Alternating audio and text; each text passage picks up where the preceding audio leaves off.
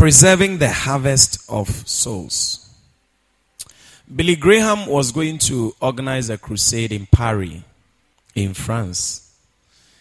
And a journalist asked him, What or how do you measure the success of your crusade? Because Billy Graham was one of the biggest crusaders that ever existed, organizing mammoth crusades, large crowds. So they were interested. This was a response of Billy Graham. He said, We do not measure the success of our crusades by how many people will attend, though we hope many will come. We don't measure the success of our crusades by how much money is contributed, although we hope to pay our bills. We do not measure the success of our crusades by how many people came forward during the altar call.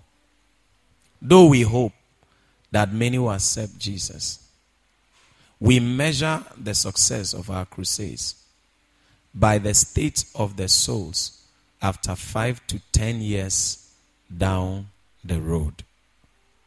Beloved, this statement has stayed with me and has reoriented my perspective about soul winning. That's why I want to share this with you tonight. That as leaders involved in the work of God, God is not just interested in us starting the work, but God's ultimate joy is us finishing the work. He said, We measure the success of our crusades by the state of the souls five to ten years down the road. So the work really is in the completion, not in the beginning. Every work that we do in the house of God is in its completion. Anything you start and you are not able to complete, you don't have a reward for it. So in the church, we have many starters, but few finishers. You know, Paul said that I do not run like an aimless person, but I run like someone who has his eyes fixed on a prize. That's why at a point in the ministry of Paul, he said, I have run the race, I have finished the course. Now is left for me a crown. So, whatever we do, we are doing it with the mindset that we are going to finish. Because when we finish, that is when there will be a reward. Praise the Lord Jesus. The reward is in the finishing. So when we talk about soul winning, I want to enlighten us and engage our hearts so that we are already involved in soul winning, and this church is a soul winning church, and we're going to win souls year in, year out till Jesus comes. But we need to do it well. Because there's a way that Jesus would have us win souls. And that way is for us not only to start, but to finish the work of soul winning. Praise the Lord Jesus. Now, James 1:22, you can write this down. The Bible says, "But be ye doers of the word, and not hearers only." Deceiving your own selves. Now, this also means that we are word doers. We are what? Word doers. The joy of the Christian is not that I had a powerful message. The joy of the Christian should be that I did the powerful message. So, success is measured from the point of doing, not from the point of hearing. If you study the promises of God concerning the New Testament Christian, God's blessing starts with doing, not hearing. So the Bible says that hearing a good word is a deception. A good word is not valuable in the ears of a good person. A good word only has value in the life of a good doer. So God is looking at all of us and measuring our success based on actions, not hearing. You know, so people um, have the habit of deriving all their excitement in coming to church. When they come to church, they become happy. You know, you have statements like, oh, church was really nice. And before I came to church, I was so depressed, I was frustrated. But when I came, the, uh, the music was beautiful, the preaching was powerful, the devotional was great. Did you see the dancers? Oh, this church day, I will never stop. so you see, you are excited, but heaven is not excited. Because God's response is in our doing, not our hearing. So the moment you give that kind of feedback, God looks at you and says, This is deceiving himself. This is deceiving herself. Are you here with me? Power is derived from action not hearing. So the Bible is encouraging us to be doers. And to be doers mean that when you hear, you give value to what you have heard. There's a way that you can waste the words of God. And the words of God are precious. You see, the Bible said that do not cast your pearls to swines. God's word is his pearls. God's word is his word pearls. And the most valuable thing in God's economy is His word. The Bible says, where the word of a king is, there is power. So when God looks at us and looks at what we do with His word, it tells Him how much we reverence Him. It tells Him how much we respect Him. It tells Him how much we love Him. Because, like they say, action speaks louder than words. So once we come to understand how God looks at things, the perspective of God, we begin to do things. Bible says God spoke to Abraham. He said, Abraham, pick your son, your only son, and sacrifice your son to me. Now, the obedience of Abraham is measured by the action he took when you do a study into Bible, it is said that Abraham walked three days with Isaac. He took action consistently for three days to fulfill the word he had heard. Why didn't God make it a one day journey or a two hour journey so that at least it will be? Because what already is going to do is very difficult. To know that you are going to kill your son the first day, you walk uh, the first day. And then you sleep. By the time you wake up, and remember, God spoke once. God didn't keep saying, move on, keep on. God didn't give him any morale. He was trying to measure the level of obedience that was embedded in the heart of Abraham. And all of us, you know, at every point in time, will be at that level where God is demanding obedience by our actions. And on the third day, as if he was not tired, the Bible says he climbed the mountain, prepared the altar, laid his son on the altar, and took the knife. And the Bible said, the word of the Lord came to Abraham, said, Abraham, Abraham, do not touch your son, for now I know you love me.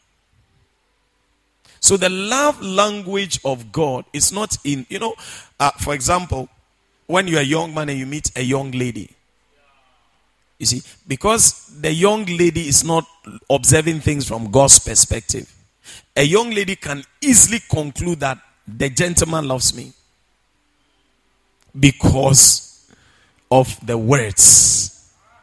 You see, so for men, Words move men. Words don't move God. Let us see the distinction. That so, so some people think that they can just talk to God about it and, and God will be okay. Bible says he's not a man. Praise the Lord Jesus. Our actions are very important to God. It was the action that provoked God to tell Abraham, Now I know you love me. So God's love, your love for God, starts from your actions. God's love for you started before you were born. So the love that God has for you, there's no question about it. The question now is the love you have for God. It is embedded in your actions. So be ye doers. So God does not think as men think. You know, for most ladies, their heart is when you send them a certain message. Yes, that's all. A certain message. A certain message. A certain message.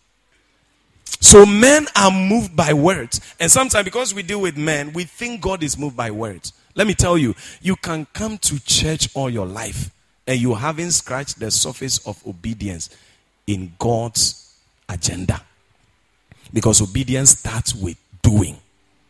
God looks at those who are doing, not those who are available. Not those who are available. Did you not see that in the life of Jesus Christ? Bible says many people surrounded him. What were they surrounding him for? They were looking for miracles. None of them had the miracle. When Jesus was going to the house of Jairus, the crowds, what were they looking for? Each one was looking for a miracle. Jesus had enough miracles for the whole world. You know that. But the miracles he did, you see, they were measured. They were measured. A few miracles here and there. Why? Those who took action were those who benefited from his miracles. So God start blessing from doing. Say, I'm a word doer. So when we are preaching or teaching and the word moves you and you, you get up and you clap and you shout and all of that, it's good. But you are, you are still deceiving yourself. Are you here with me? And I enjoy it. I like it. I don't like church that is boring. Everybody is, we are not in a mathematics lecture. we are in the house of God. You need to see life. But at the end of shouting and screaming, the blessing starts with doing. Say, I'm a word doer. What are we going to do? Jesus said in Matthew chapter 28, 18 to 20. Matthew 28, 18 to 20. This is what we are going to do. The Bible said, Then Jesus came to them and said, All authority in heaven and on earth has been given to me. Therefore, go. Therefore, do what? Therefore, do what? Therefore, do what? Therefore, go and make and making is a process. That's why we make soup. We make food. It's a process. So he said, make disciples of all nations. That's the scope of the doing. The doing transcends Konkonuru. The instruction of this doing has nations attached to it. He says, baptizing them in the name of the Father and of the Son and of the Holy Spirit. And teaching them. So there is a teaching dimension of this doing. There's a teaching dimension. When I was talking about um, the ministries, I talked about the teaching ministry as being a general ministry. Why? Jesus gave this instruction to all Christians. So every Christian must know how to teach. It's not for a specialized group of people. It says, teaching them to obey everything I've commanded you. And surely I am with you always to the very end of the age. Now, Somebody can just take that part and say, God is with me always. No, he did. That's not what he said. And that's how people take the word of God out of context. God is not with everybody always. Though God is everywhere always, but He's not with everybody always. He has indicated the people whom He is going to be with always. And those are the ones that are obeying the word he gave before he left. Say, I'm a word doer. Now, let's look at Mark 16 15. Mark 16 15. Mark 16 15. He said to them, Go into all the world. Do what? Go into all the world and preach the gospel to all creation. So the preaching of the gospel is not limited to pastors. Hello? This instruction was given to all. He did not say prophets, apostles, pastors, go. It's a general instruction. Now, if you are in a proper church, you'll be taught the proper word of God. Look, if there's a church and in the church is only one person who is doing everything, it's not the model church. That's not the church that Jesus was modeling. When you look at the New Testament church, that's not how it is modeled. Everybody has the responsibility of preaching and teaching. And a good pastor must encourage everybody to obey the Lord Jesus Christ. He said, Go into the world. All the world. Say, we will go. And preach the gospel to all creation. He says, Whoever believes and is baptized will be saved, but whoever does not believe will be condemned. And these signs will accompany those who believe. In my name, they will drive out demons. This is not even those who are going, those who believe. So, casting out demons is a very low realm for the Christian. To ascribe that to apostles, pastors, and teachers shows the, the falling nature of the church.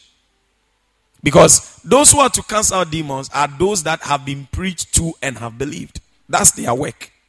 So if a pastor in this commission comes and says, so oh, that this person says he had a dream, he's demon possessed, so we brought him to you. I look at you and I'm like, you're a pastor. That demon is supposed to be cast out by a church member. That's how Jesus modeled it. Those who believe, for believing, you will cast out demons. You will speak in new tongues. Bible said they will pick up snakes with their hands and they will drink deadly poison. It will not hurt them at all. They will place their hands on sick people and they will get well.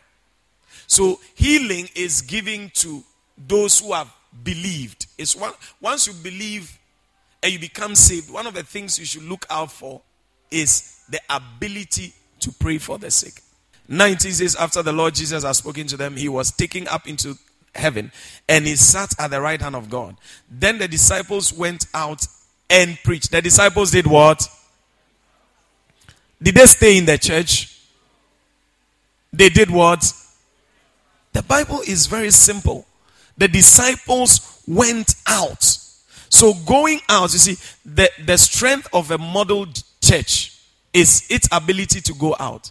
If you want to, if you want to know the true obedient church, that church is always going out. The Bible said the disciples, they did not say, Wow, this is deep. Oh. They didn't meet to say, Peter, did you hear him? It's when we preach the God, the people who cast out devils. They didn't start a discussion group. The Bible said the disciples went out and where? Where? Where? It's Akropong part of everywhere. What about Badaka? What about Maria Crow? Ebri, Spinktest, Japan, North Korea, South Korea. The disciples went out and preached everywhere. So the musician disciples went out. The devotional reader disciple, the protocol disciple. You know, there's something in church, people try to find work in their comfort zone. You see, sometimes if you don't take care, you know, all the ministries are important. You serve in the area of your ministry. For example, let's put hands together for Alicia. Alicia Ama Impact. Alicia became the best SEO in this uh, gathering last Sunday. And she pulled in an overwhelming 193 souls. An overwhelming 193 souls. Now, the reason why I'm bringing this into the picture, look, if you are clapping, clap well because. But to organize 193 souls is not easy. When you come into our church growth system, you understand what a church growth administration is. That's what keeps me from sleeping. Myself and mommy is is so complex. It's so complex. We have a system that manages all the souls that come into our church. Follow up, cell meetings is too. Com- when you look at, you can get tired managing that from the back end, taking reports every single day on each soul, determining whether the souls have been visited, dealing with people who are not willing. You are pushing, you can stand with one person like this, that's a leader. And you are trying to get reports from the leader, and it's complex. I'm telling you, it's complex. I'm talking about one leader, and we are dealing with so many people. So, for one person to lead a group, a team, in many territories, you cover territories like Konkonuru, Konkonuru, Jankama, Ketase, Obosomase, Benkum. That's how many? Say it again. Now pay attention. Konkonuru, Jankama, Jankama, Ketase, Kitase, Benkum, Benkum, Obosomase, Obosumase, Winiba. Winneba. Yes. That's six territories. That's why the Bible says, He that wins souls is wise. You must be wise to be able to have a grip. That's that's the octopus dimension of soul winning. Yeah, there's an octopus dimension is having a grip on territories. It's territorial soul winning. Do you understand? Yeah. And the octopus has been discovered sci- by scientists as one of the creations on earth with the highest IQ. Yes. So any soul winner that thinks territorial at the same time is operating the octopus dimension. Six territories. Pulling all of them together, their basin, their um, coordination. Let's put our hands together for her again. Now, the reason why I brought this in is that at the same time, she is a musician. You saw her singing today. She's a musician. So she's not saying the music ministry is stopping me from achieving that goal.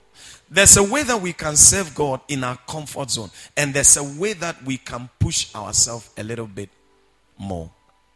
Praise the Lord Jesus. And this instruction, please, you may take your seat. This instruction was given to all of us. It doesn't mean that if you are winning souls, you should neglect this, the help ministry. But no matter how much help ministry you are doing, you should be involved in soul winning. Bible said they went everywhere. They went where? And they preached. And the Lord worked with them and confirmed his word by the signs that accompanied it. So no one is exempted when it comes to soul winning. No one is exempted. I mean, when um, CGL Davis came into the church, he came, I mean, he was a photographer. He was almost the only photographer. But in handling the photography, you are still planting churches. Because you cannot neglect the instructions of the master. Though every other thing you do is important to God, but He gave this instruction to all. So everybody prepares themselves to be a teacher. Everybody prepares themselves to be a preacher of the gospel. Everybody prepares themselves to be a soul winner. Say, I'm a doer of the word. Now, Jesus said this in John chapter 4, verse 34. Are you learning something? John chapter 4, verse 34. He said, My food is to do the will of him who sent me and to finish his work. Say, finish his work. Say, finish his work. So, the will of God is for you to finish the work. The will takes effect in finishing. So, for example, as we have mobilized people, that's why the words of Billy Graham made sense.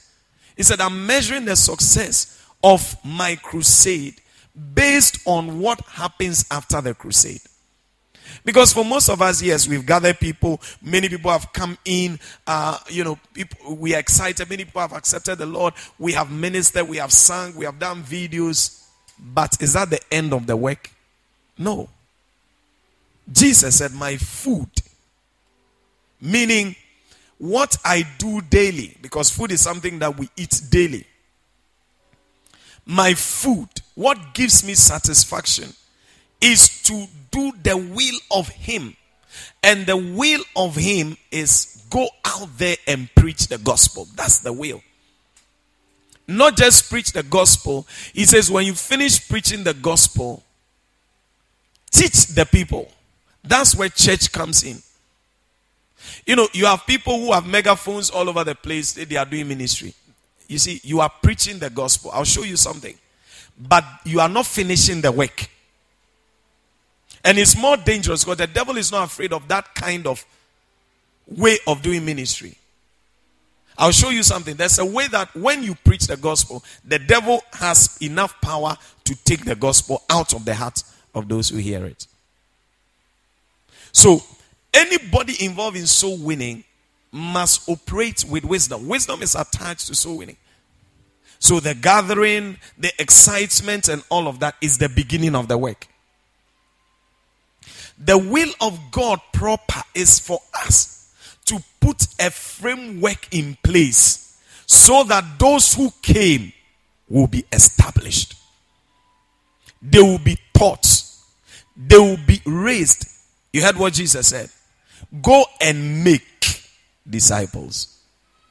The making of disciples require consistency, require engagement, require constant teaching. That's where the work is. The work is in the making of disciples.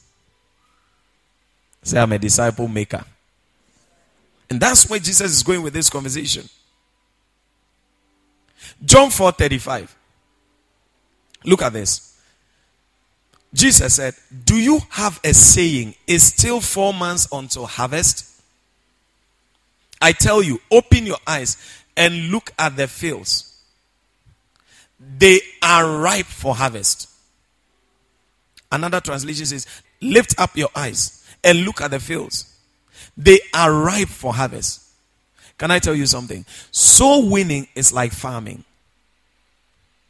I have understood soul winning from the perspective of farming because I grew up in a farming community. I grew up here. I used to go to the farm with uh, my grandmother, who is 98 now. I visited her last week. You know, we cuddled, we hugged, we pegged, and all of that because she she was the one that literally raised me. Amen. I was telling my mom that my mom didn't have time because she was very hot at the time. You know, so my grandmother actually raised me. And 98, she can't walk. She's lying in bed and she asked my mom to get her something like a, a, a, container and my mom picked it for her and she opened it and took a picture and gave it to me and this is like my when i was born like my baby picture and i didn't have it my mom didn't have it nobody had it but she had it she used to take me to the farm so I understand soul winning from a farming perspective. That's why anytime Jesus is talking about soul winning, he's talking about harvest. He's talking about farming. He's talking about sowing. He says, lift up your head and look at the fields. They are ripe for harvest. If you are not a farmer, you will not understand the essence of a harvest. Any farmer has joy in the heart when there is harvest joy in the heart. But the wisdom of harvest is in its preservation. I also studied agric science in the university, and one of the things they taught us is what post harvest losses. Yes, at least if I don't remember anything, I remember that post harvest losses. Uh, Pastor was my junior. He took the Greek World Cup, and even now he's doing wonders in um, agric. He's working with chemical. They are developing uh, some things to help plants and all of that. I remember during the COVID, I said, I'm going to do a farm. And I had to call him. I said, Charlie, I want to plant maize. Oh, what do you think? He's my junior, and he was teaching me how to plant the maize. So he took farming. But you see, there's something we call, please sit down, post harvest losses. And that is the most painful thing in agriculture. Not the planting and not the harvesting. The most painful thing in agriculture is post harvest losses. To be able to farm a particular um, crop and have it in abundance and not be able to create value for it. You know, in Ghana, it is said that the amount of crops that we grow is enough to feed the whole nation, right? And even more.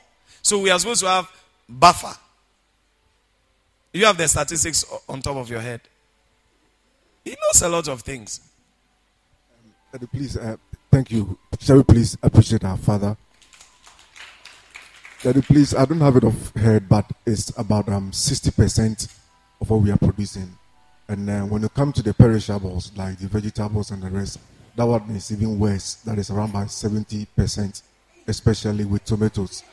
That's post harvest losses. Yes, yes, we lose about 70%. Yes, about 70% because of what yes, we actually grow. Yes, please, because we are not able to process or preserve them. And a lot of them get spoiled at the farm gate. So just like what we are saying, the harvest losses are very, very high in, um, in our farm gates. Yes, please. And to watch tomatoes that can actually feed everybody. This is the farmer.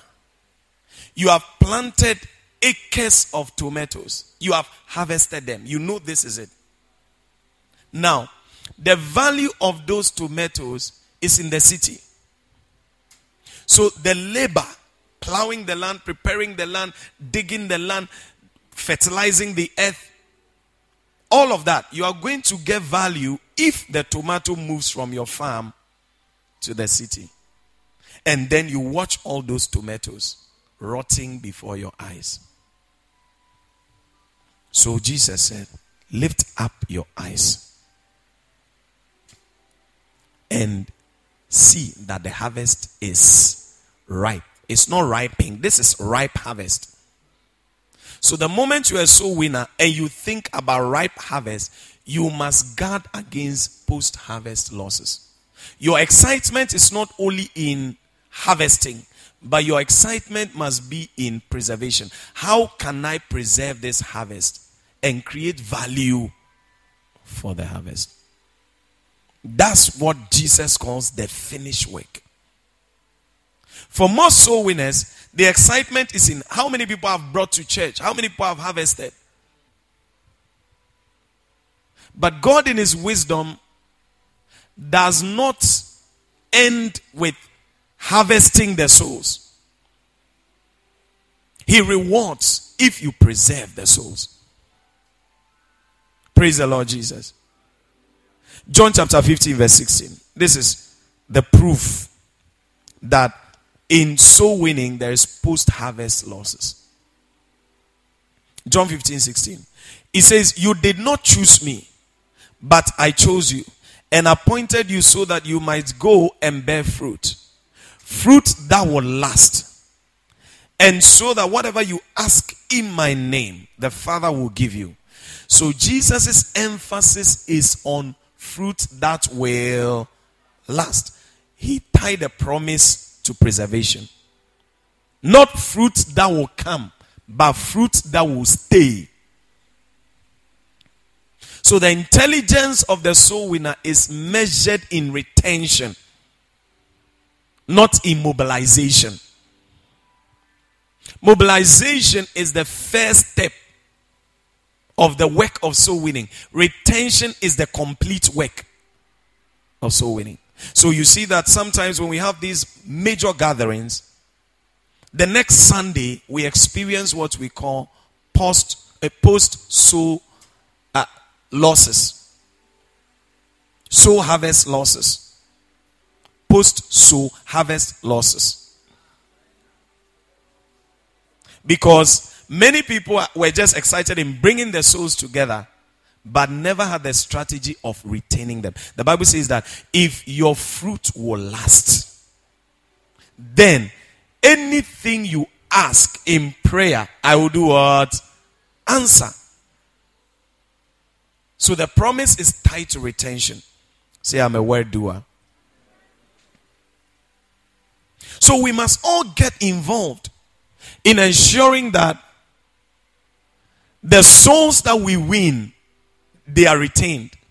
Because the promise of God is in the action of retaining their souls. And the value that God gets from the soul is in retention. Exodus chapter 9, verse 1. Let me show you something. Exodus chapter 9, verse 1. Every time God is redeeming a soul, He has intention of using the soul. So if you are working with God and you are only interested in the redemption, you are not helping God achieve his goal. Look at Exodus chapter 9, verse 1. This is a pattern of what how God operates. He says, Then the Lord said to Moses, Go to Pharaoh and say to him, This is what the Lord, the God of the Hebrews, says. Let my people go, comma. So usually in mobilization, in preaching the gospel, we are more interested in let my people go. Release the people, let them go to church. And that's what we do. We may not, like Moses, fight Pharaoh, but there are some Pharaohs in the mission field. Sometimes the parents of their children, sometimes the husbands of their souls, sometimes the spouses of their souls. We contend against Pharaohs, little Pharaohs. Hallelujah.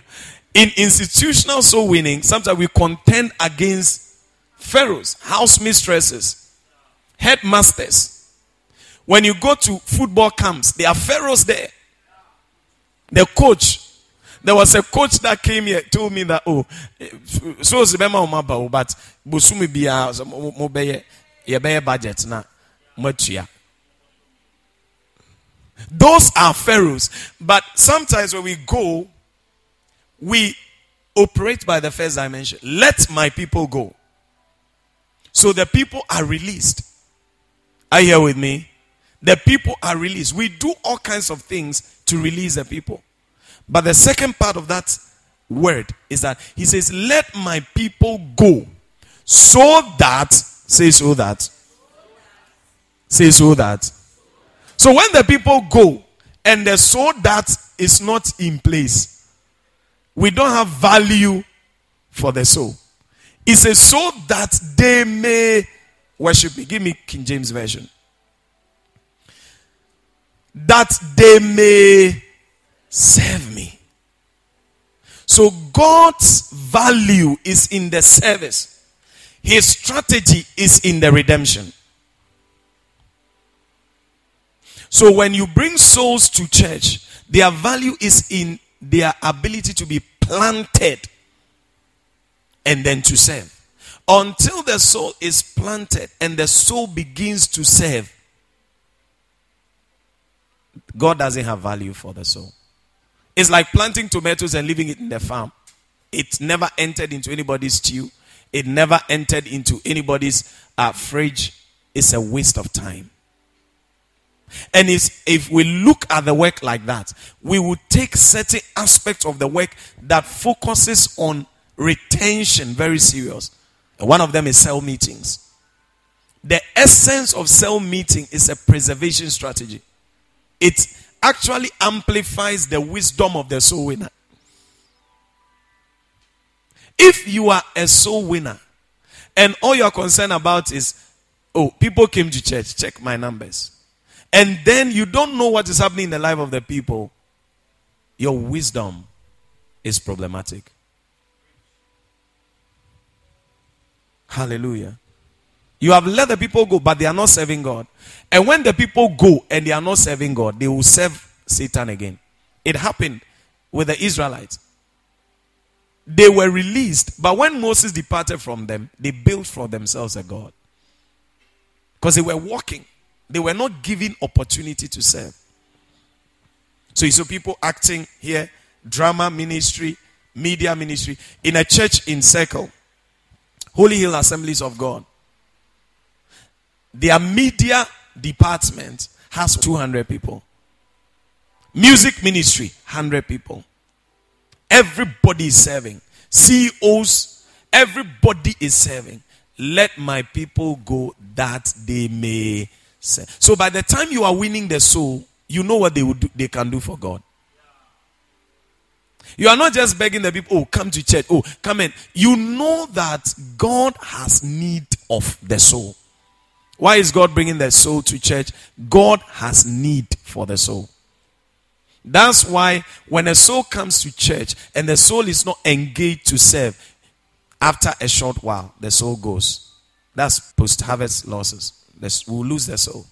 And the power of every church is in their ability to retain the soul.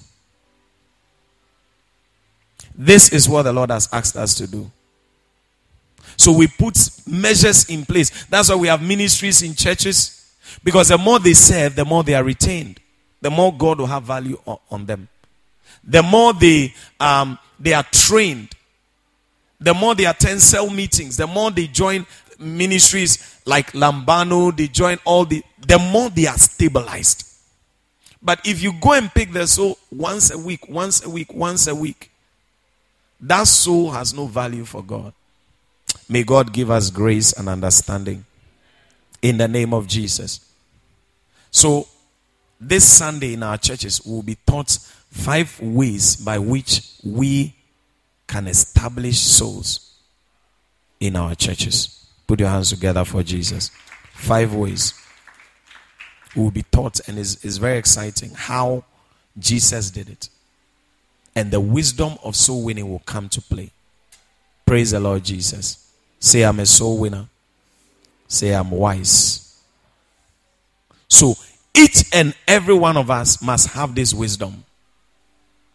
When we bring in souls, even before we bring in souls, we must know this, this one, music ministry. That one, media. As you are talking to the person, you must know what. When Jesus was talking to people, he knew what they were going to do for him. He knew. Jesus did not find a job for Judas when Judas joined. When he was talking with Judas, he, this will be good for financial. That's a wise soul winner. This will be good for this. This will be good for this. This will be good for this. As we go into soul winning, we should have that person. When you see the person, when you are interacting the, with the person, you say, ah, this lady announcement. It will really, it will really fit her. Hallelujah. Yes. So we win souls so they will serve God. Because if you are winning souls just so that the soul will go to heaven, Jesus has tarried. So the soul has nothing to do. All of us must get involved and ensure that the souls are established. The Bible says, when the soul is established, then whatever we ask, whatever we ask, say, whatever we ask Say, whatever we ask. Whatever we ask. So the prayer, you see, there are different ways by which God answers our prayer. There's prayers, when you read the Bible, prayers that are not heard. When you read the book of Isaiah, it says, My ears are not blocked, my hands are not too short. By your sins, they block me from hearing you. So there are prayers that are not heard. And then there are prayers that some are heard, some are rejected. These are all children of God. The only assurance that God gave to 100% answered prayer is those who retain their souls. That's a special group of people in God's kingdom. And to retain souls, you need certain activities in your life. Like number one, visitation. So those who major in visitation, they are dangerous when it comes to prayer. Number two, follow up. Because the, those activities is what lead to retention. Number three, sales. If you're a cell leader, what are you doing? You are helping souls to be established. The Bible says fruit that will last. That's why I'm encouraging everybody be a cell leader. Start a cell. I'm encouraging people, visit people, mobilize people, but retain their souls, teach them. And by so doing, the glory of God will be rising on your life. You will see changes in your life. You see God moving in dimensions. This is how we are going to preserve the souls that God is bringing into the ministry. And when everybody gets involved, let me tell you something. It is going to be beautiful. Everybody can get involved in the work of soul preservation and soul retention. Hallelujah. When we come to church, sometimes people come to church. You see, people come to church and they feel like strangers within the church. Strangers because nobody will talk to them. There are people that have formed cliques inside the church. You see, they work together. It's so interesting. They come together. They move. It's like spiritually they have tied something to them. It's serious, and they always have some, the the person who take the lead, and the person who is second, and the person who is third. It's like nobody breaks a rank. And when we close church, too, there are groupings, groupings, group. There are people here. They've not spoken to some people before in this church. They have their partners. They have their companions. They have their mates. They have their picture friends. Hallelujah. They have, you have chosen too many partners, and they are souls who have come to church. After church, they feel like strangers. Yes, I've been there before. I went to some church, the first church that I went to. I, I said, Me, I'll never go to church. When I was going to Desperados, what, Charlie, oh my guy, Charlie, I like your top. They don't know you. They approach, oh Charlie, ah, how much you buy them? It be original or it be this thing? they don't know you anywhere. You see someone with a joint, Charlie, my bro, Charlie, this one be original. Charlie, you see, so you feel so comfortable. Even if you are isolated inside the club, someone will come and sit by you and say, Charlie, you get problem. Charlie, make we drink. Oh, this drink in the B. This drink, it go clear all your problems. But you come to church, you, it's like the whole, you see plenty people, but only you. Nobody has time to come to you and say, Hello, my name is this, that, that. Eh, you are new. I've not seen you before. Can I have your number? You see people moving around you. Look, research has proven that before people are retained in church, eh, about 6 to 12 people must be their friend before. If 6 to 12 people don't become their friend, after 6 months, they leave the church. Yes. And you know, these same people, they will not mind anybody, they will mind themselves. Then, after everything, they will now come and blame the church eventually. Oh, when I was doing this, the church crowd, they didn't mind me. They didn't do this. They didn't do this. You see, that's the height of selfishness. You see, a church is a family. We are supposed to help each other. We are supposed to make excuses for each other. We are supposed to be there for each other.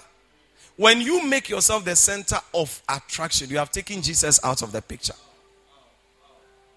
We have brought in a soul. And usually, when souls come to church and they are new, eh, they, they don't intend to stay because the environment is foreign. It is our engagement, the wisdom of post harvest losses that makes us know that this is a soul. If I don't engage this soul, they will go. Look at the amount of money we spend in Basin. Last Sunday, we money that can be capital for somebody's business. I'm telling you, it's very expensive to bring a soul to church and you use your selfishness to let the soul go. Because we, we are inward looking. We only after church we just group, take our pictures, do this, do that, and, and then they go. And then they can see, as they are standing, they can see that nobody is even calling them for the pictures. Nobody is calling them. Person is an alien.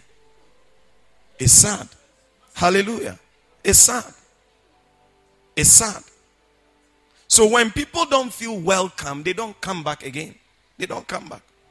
But if they saw you like you are here ministering, and then after church you come back to them, they feel honored. Wow, this church is friendly. Oh. Bible says that he that wants to be a friend must first make himself friendly. Make yourself friendly. You know, the fact that somebody said yes to you that week doesn't mean that mark them. It's not. It's not Lionel Messi and uh, whoever. It's not a football. Some people when they close, no, it's close marking. Hallelujah.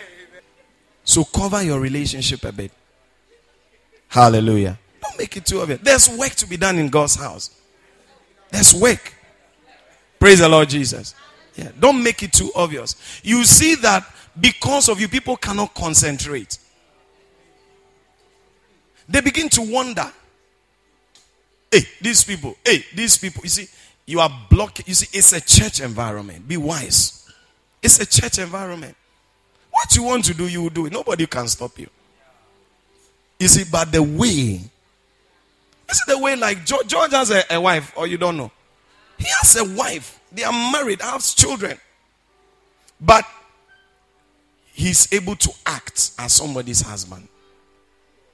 And the person is not feeling anything because he knows that, you know, yeah, that's it. Praise the Lord Jesus. And that's it. You see, and it bothers on security and insecurity. Yeah, security and insecurity. It's a very important subject in church. Uh, otherwise, some people, when they fall in love in the church, eh, we have to come and remove them from love. You see, we are not saying don't do things together, but we are saying that be guided. Guide yourself. Praise the Lord Jesus. Guide yourself.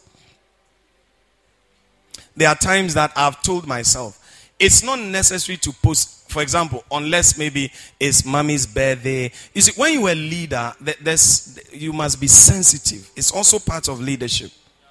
You see, like my children, I can post them on Facebook, and but you hardly see me posting my children. Not because I'm afraid that someone will use their face for anything. Oh, nobody, nobody born of a man can. Those are not areas of my fears. Do you understand? When, when my child was a baby, I brought, when we're coming to Konkonuru, the things we had.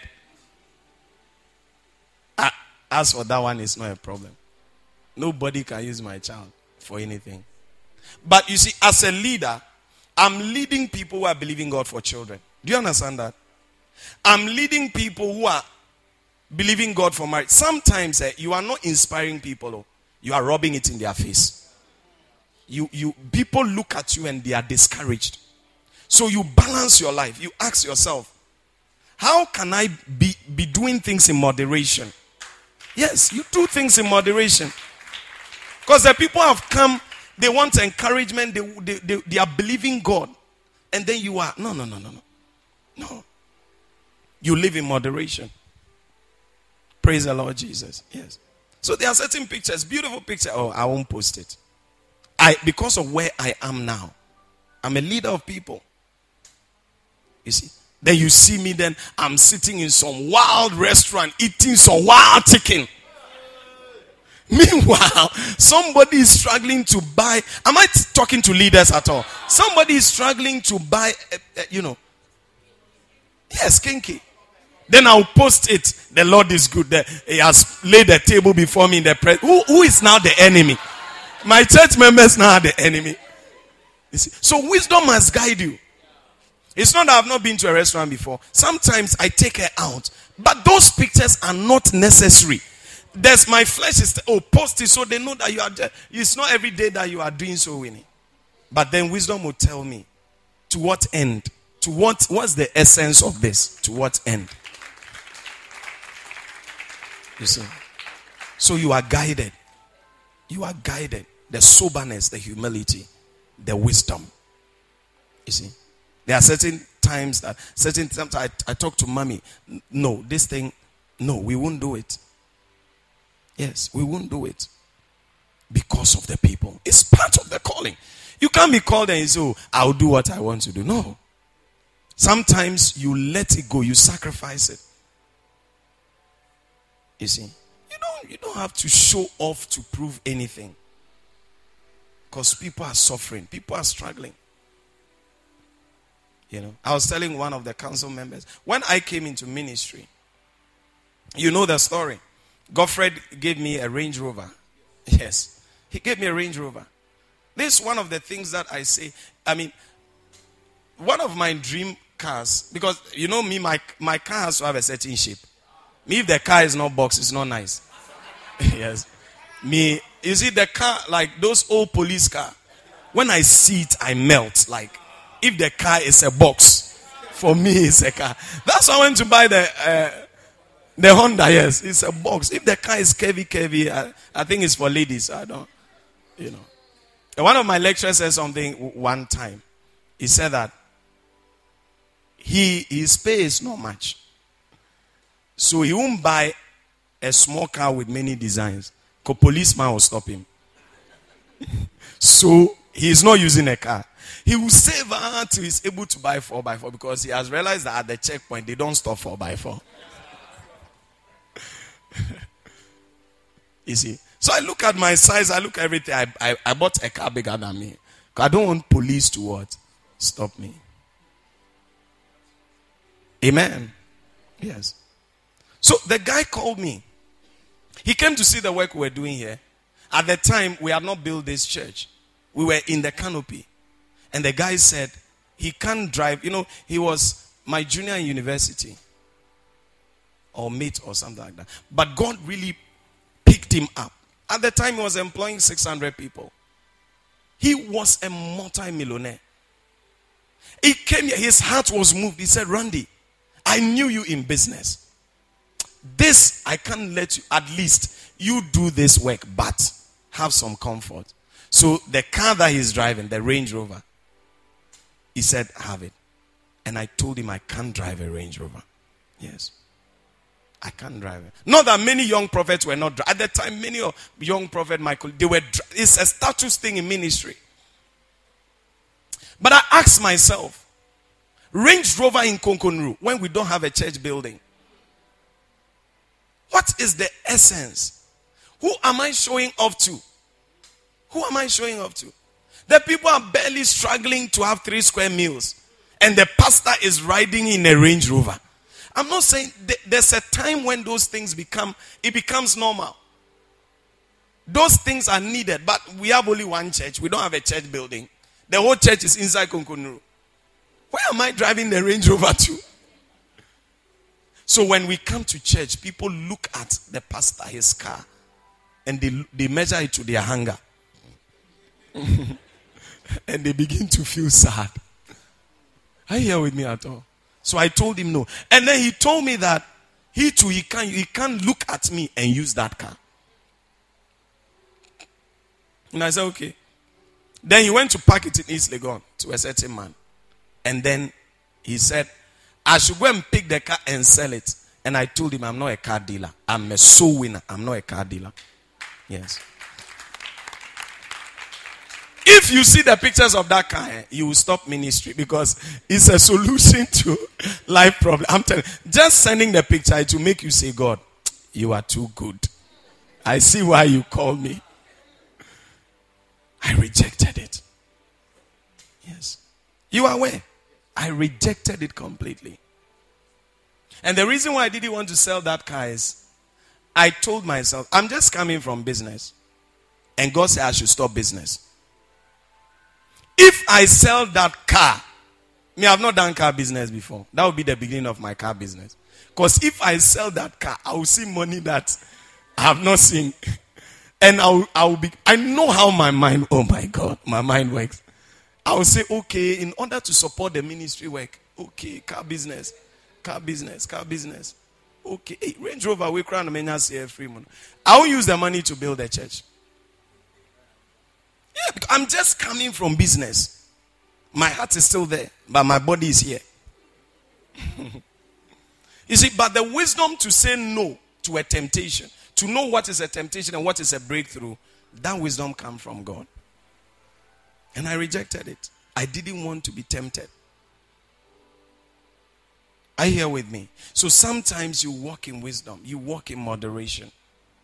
just so that the people around you can be comfortable. They can have confidence. Look at the kids I went to minister to. How could I have gone there at that time? Are you here with me at all? Yes. Some people will not come close to you because they feel like you are not. You know, and that's something that Satan will do in people's mind. Like you are more than them. Bible said that we become all things to all men, that we may win some. The objective is to win people, not to prove to people. Not to prove to people. Yeah. And already Range Rover has a certain status. It is for it is for a certain kind of people. you see, a certain is a wealthy class to a certain dimension. I didn't want that to be associated with me as a missionary. And then what will happen? My pastors are coming. My pastors, after one year, they say, Oh, hey, God, Range Rover, or I die. God. you spoil the whole work. And that's what some pastors do. And then they are not able to raise people because as you are talking about the soul winning, look at look at the Range Rover you are driving. And you are telling us go to Pukrom and go and do what? so at the beginning of the ministry, you watch it. And you watch a lot of things. It is God that rewards. Hallelujah. Yes, it's God that rewards. And the people should see themselves growing with you. You know, even like right now, now, if I came into ministry with my own car, right? So after five years, if the ministry buys me a car, it's normal. The, the people will not feel anything. Because even by the third year, some of the people in the ministry will say, It's too much, it's too much. And I say, It's not too much for me. And my wife knows if this car didn't have an accident, I'll drive it. One day I'm driving and the tire will remove. It is my wife that forced me, then they change my phone for me. You see, I don't cling on to things. I know they can corrupt my heart. I don't cling on to things. So that's wisdom. You're starting a micro church. Don't rub it in the face of the people. Align with them, become one with them. Because some people are looking up to you. They, they, are, they, are, they are believing that God will help them through you. Don't push them away. Praise the Lord Jesus. And that's why sometimes, even for the ladies, your dressing, you must be moderate in your dressing. This is a soul. Wisdom is very important in soul winning. This is a soul. The soul is just coming to church, coming from the world. And in the world where they are coming from, they wear very tight things, exposing themselves. The preaching of the gospel has brought conviction into the heart of the person. The person now is coming into an environment where they feel like, now this place is going to help me build my holiness life. And then the person coming is the same kind of dressing. Cleavages, exposed. Sometimes when I look at some of the young ladies, they're dressing their ah, can't you be sensitive? Because you are dressed by how you dress. You can't wear funeral clothes for wedding. There's a dressing for everything. Are you here with me at all? But we are not your husband, and you are wearing this tight, tight thing. You are walking. We came to worship God. We came to worship God. So you see, some young guys they raise their hand. And you see, the, the, the, the amazed, some people don't know how to dress uh, to the point that when they are standing in front of church, like when they told you that you are coming to do something in front of church too, you do, still don't know how to dress. Anyhow, altar of God. You see, then they come and stand here. And the song you are you are you are raising, you're all I want. You know. Did I get a key? Did I get a key? I used to be a chorister, but you don't know. It was a choir master that told me to go and join prayer department. You see. That song. So the young man wakes up and oh, he wants to say, You're all I want, and he wants to refer to Jesus, but when he sees you, you have locked the ascension. You see, so many people are not able to concentrate. Bible said that uh, the fall will come, but who betides the person who causes it? You don't know how to dress. Do you understand? Yeah, you don't know how to dress. There's a way. You you dress decently. You, So don't expose yourself too much. We are in, we are in a holy environment. And this is a church of young people, and many young guys are weak. You, you, you may not understand these things I'm telling you. They have problem with their eyes. They have problem with their You see, if we ask them to talk right now, they will tell you. You see, that's their problem. So now they are not looking at you as sisters anymore because you have defiled the young man.